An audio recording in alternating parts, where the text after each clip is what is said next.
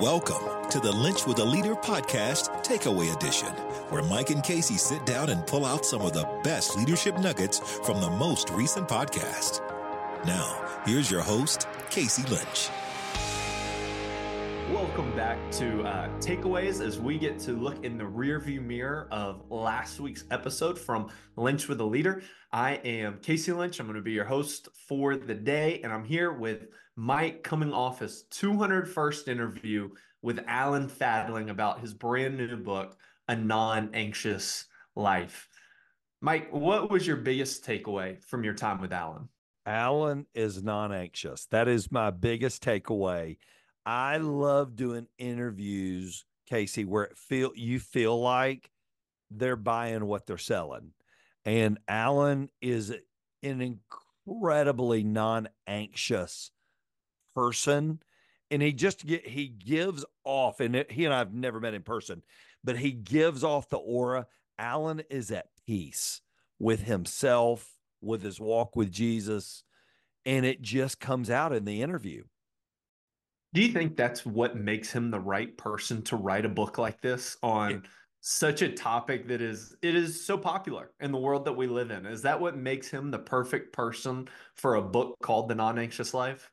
It does because you know I had Delony on what a month or two ago, same same title, but yet John focuses from the clinical aspect of it, and which I love, and Alan really focuses from the heart peace aspect of it of of that relationship with the lord and i just think he's the perfect guy. I remember him saying that one time two or three years ago i remember telling you about it you can have a busy a hurried schedule with an unhurried soul and he very much is a contented person which makes you go okay i think there's something to this you know, I wanted to talk about the fact that you had Dr. John Delony on not that long ago talking about his book, A Non Anxious Life. So that's two guests within yep. a couple of months with the same title, looking at it from different aspects, as you just said. Why do you believe that this topic's so popular right now? To be out in mm. culture, because I think for a long time, anxiety has been something that was kind of a taboo topic.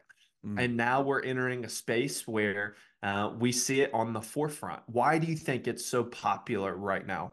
I, I just think it's just a part of the world we live in. So when I was growing up, Casey, um, I, the word anxiety, you heard the word anxiety, but it wasn't prevalent at all.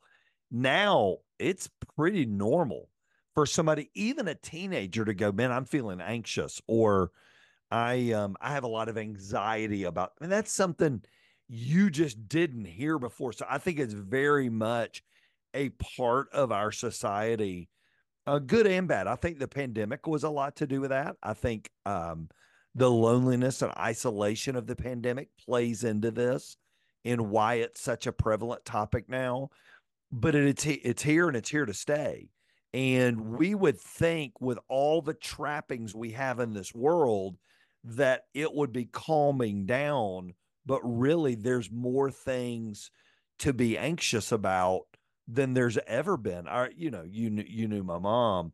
If you came home with power locks and power windows and and a sunroof, she would just say, "Well, there's just more stuff to break," and, and that was her perspective on it. Well, in a lot of ways, there's more things to be anxious about mm. because we get more, and I know more because of social media and news and the accessibility.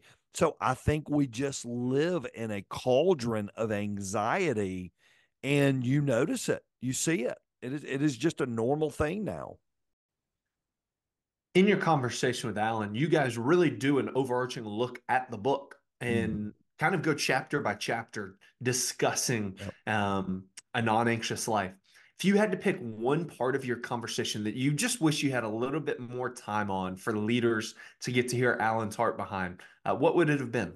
You know, one of his chapters is about the buoyant life, that that buoy that sits in the water that just goes up and down. And he talks about joy and talks about how joy comes from a deep inside part of you. Happiness comes with events joy comes from a decision.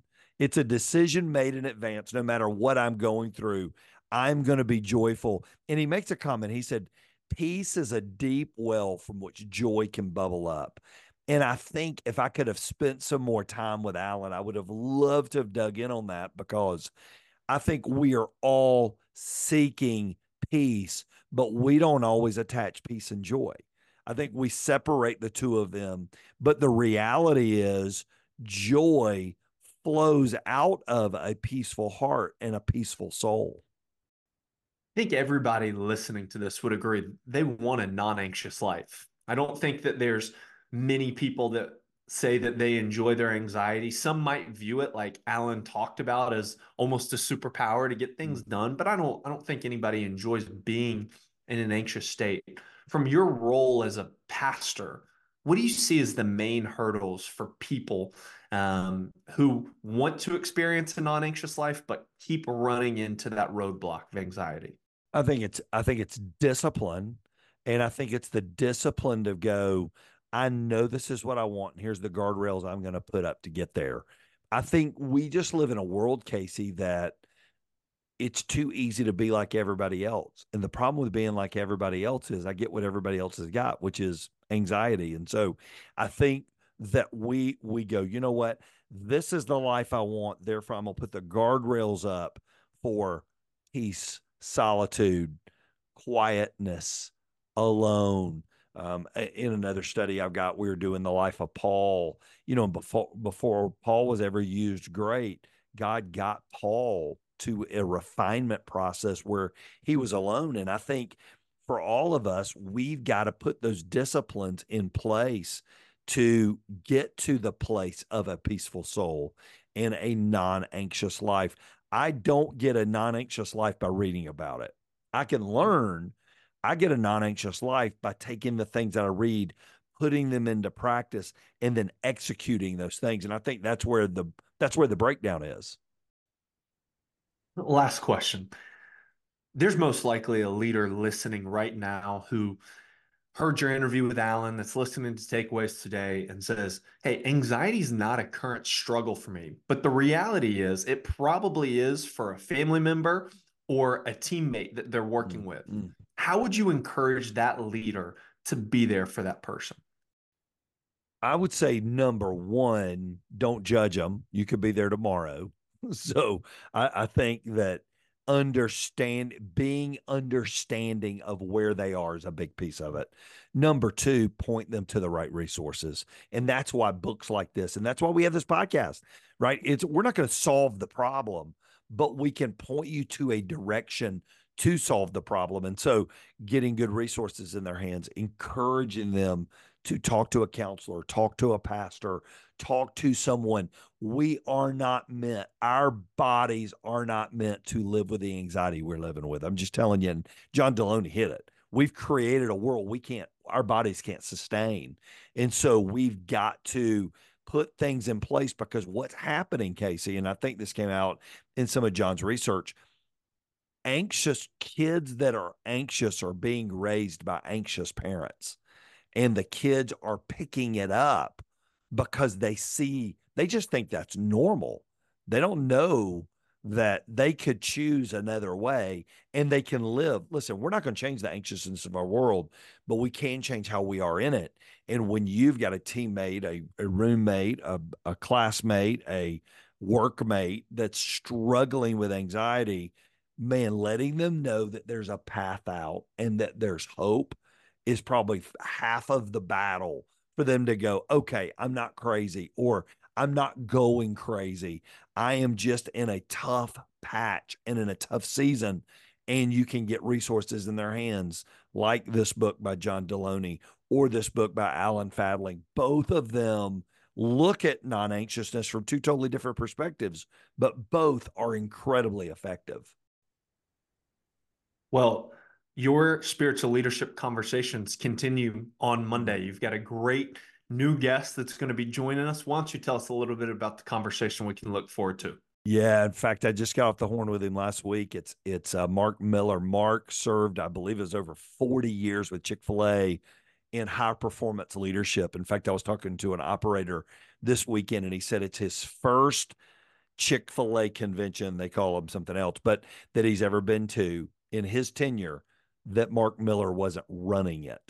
And Mark's mm-hmm. the guy that that Dan, Cathy, and Truett Cathy task with help us grow a high performing organization and then give it away. And now Mark is on a quest to train millions of leaders in this topic called uncommon greatness. And it's his brand new book. We're going to unpack it in that episode. And it is a, it is, it is, it is chock full of gold. And it's going to be really, really good. Well, it's a conversation you're not going to want to miss. And the best way to make sure that you don't miss it is by liking and subscribing wherever you listen to your podcast or watch it on YouTube. If you just go ahead and head in there and like it, you'll be sure to get that sent to your inbox directly. We're looking forward to that conversation with Mark Miller and even more excited to get to unpack it here in a couple of weeks. We hope you have a great week and we'll see you next time. Thank you so much for joining us today and adding to your leadership toolbox. We will see you Monday when Mike sits down with another amazing leader who is making a mark in the space and place that God has put them. For more information about Linch with a Leader, please visit the website www.mikelinch.com.